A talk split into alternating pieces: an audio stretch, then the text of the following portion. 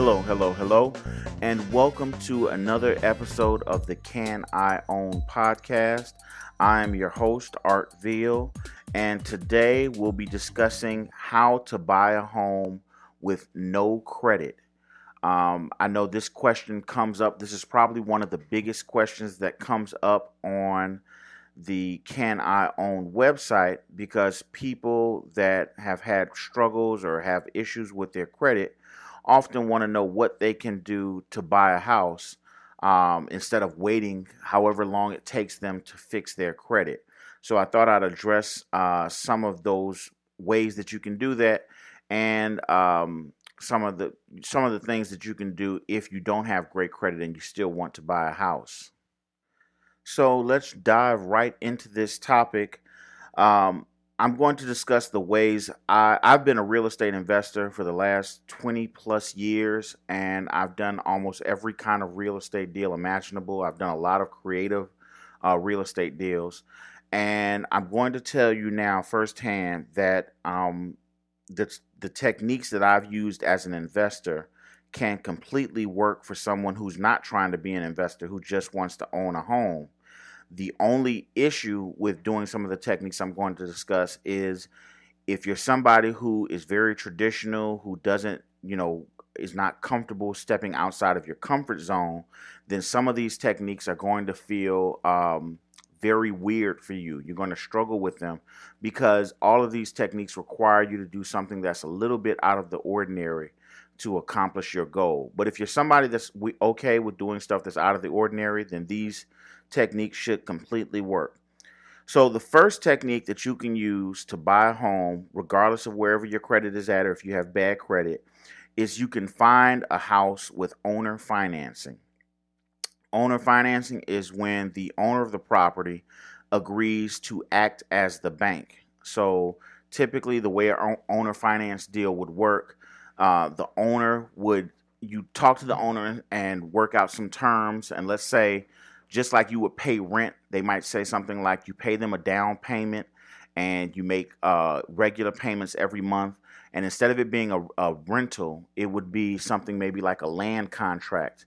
Uh, a land contract is where the title or the ownership of the house, think of it like a bank account. The ownership of the house is held in a in a very special bank account, and you and the owner have terms worked out uh, and as long as you make your payments and do everything uh, under those terms, then when you finish making all the payments or you get a new loan or pay them off, then they'll release that that ownership, that deed to you, uh, and it lets you own the home. So it allows you to basically use them as financing uh, to buy the house. Now, the the difficult part with this is how to find a property that offers owner financing. Um, I can discuss that in another podcast, but the quick and easy answer is you can look for a house that's already offering owner financing, which you sometimes can find houses that are offering owner financing, or you can go to someone who's trying to sell a house, and if you're comfortable with it, you can make them an offer uh, with you giving them the terms of owner financing. If you do it that way, you're probably going to have to make a lot of offers to a lot of people to get somebody to accept uh, those kind of terms because they either have to be um, very uh, financially savvy to understand those terms, or they have to be desperate enough to sell that they're willing to entertain anything that'll get them what they want out of the house. So it takes a little bit of work on your part, but again, it's very much doable. I've used owner financing to finance houses for years, and um, it, I definitely can tell you it works. But I've done it from an investor standpoint where I'm buying property to probably rent out or sell to someone else. But it can work if you're a regular person just looking to buy your own home. You just have to get comfortable doing it. So that's the first way, um, you know, and it definitely works. The next way is to go back more traditional. And if your credit is what's stopping you, you can look at doing fast credit repair. Now, um, fast credit repair is not a new technique. Fast credit repair has been out for a long time. Um, it's really the process of repairing your credit, but you're doing there's several steps to repairing your credit, but you do all of the steps simultaneously.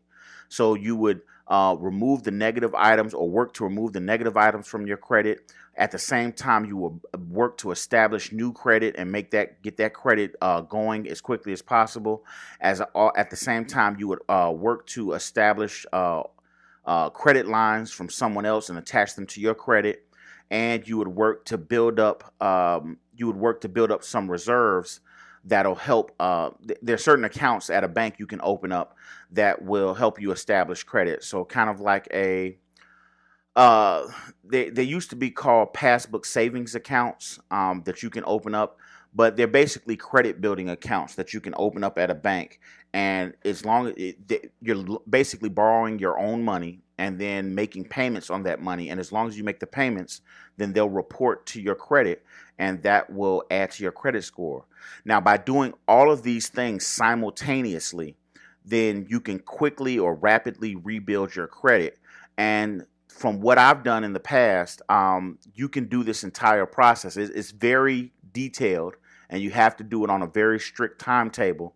But usually, you can rebuild your credit um, and get your credit up substantially in about 60 to maybe 90 days, so about two to three months.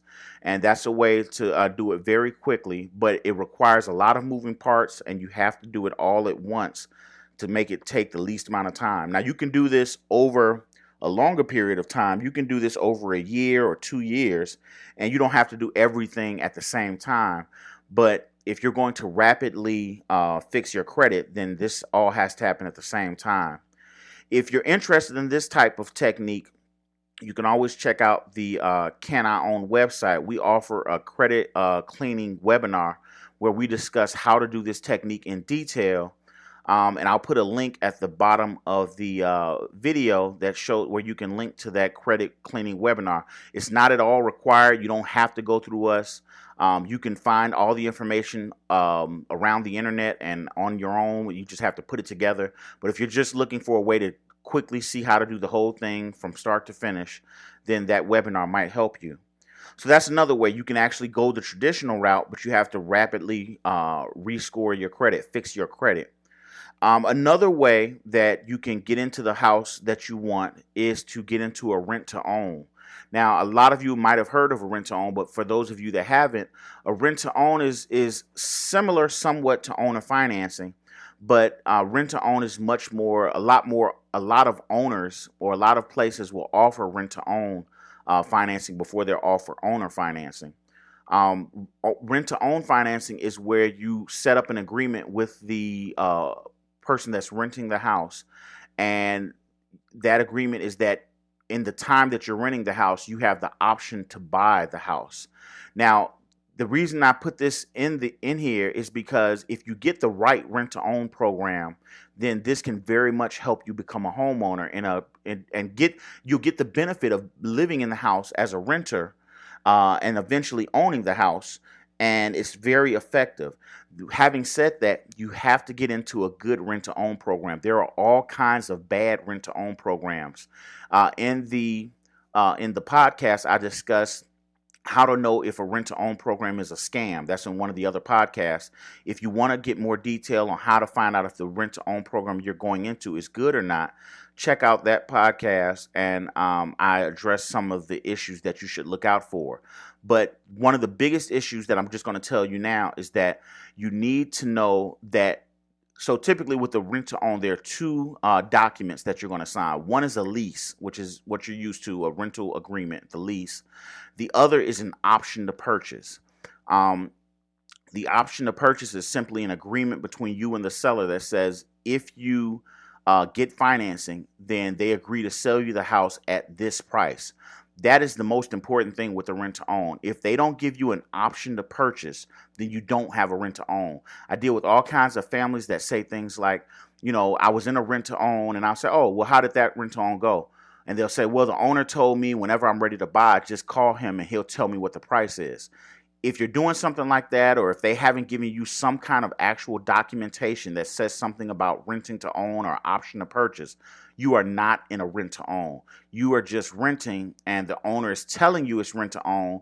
And whenever you decide you want to buy it, he'll come up if he wants to sell it to you he'll give you a price that's fair if he doesn't want to sell it to you he'll set some price that's unrealistic so you'll never buy it so it's a way that some people use the rent term rent to own very loosely and that doesn't always uh, benefit you you have to get into a good rent to own program um, another another point i'll put in this podcast and in the um, below i'll put a link i have a rent to own group uh, on facebook and it's free to join. And I discuss a lot of the tips and a lot of the information about rent to own uh, in the group. And people sometimes post their rent to own properties. Um, and I discuss a lot of different things about rent to own. And you can join that group for free on Facebook if you if you're a Facebook user. Uh, so that's that's the third way you can do rent to own. The final way is some way that I've used uh, in my real estate business for years, and it's been very effective. And it's called a mortgage takeover. Um, the way a mortgage takeover works is you find someone who is a don't wanter owner, so someone who does not want the house that they have, and you uh, make an agreement with them to take over the mortgage payment on the house. If you've ever seen someone who's leased a car, when you lease a car, you're basically renting the car from the dealership. They have uh, Swapalease kind of places for cars where you can take over the lease payment for someone that's in a lease. This is the same similar kind of situation where you take over the mortgage payment and start making the mortgage payment for someone who wants out of their house. And you agree to make the payment and then eventually get financing, um, you know, get new financing to buy the house with your own financing. Now, there's a lot of risk that goes with this, not so much for you, but there's a lot of risk that goes with it for the owner and some for you. The risk to the owner is that if you don't make the payments, then it's going to affect their credit. So it hurts them.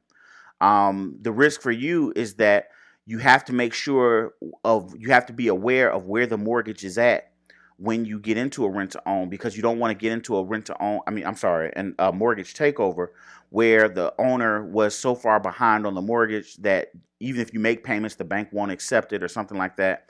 And that has happened before. Sometimes people take advantage of people uh, when they don't know what they're doing with a mortgage takeover.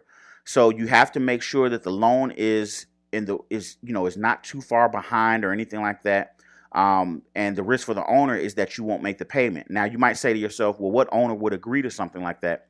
Well, remember, I said this has to be an owner that wants to get rid of the property, a don't wanter owner. There are a lot of owners that, for one reason or another, completely don't want the property. And they're willing to, they so don't want the property that they might be at the point where they're going to stop making mortgage payments if they don't do something. And here you come along to offer to take over the mortgage payment. It's a great way for you to uh, get into a property.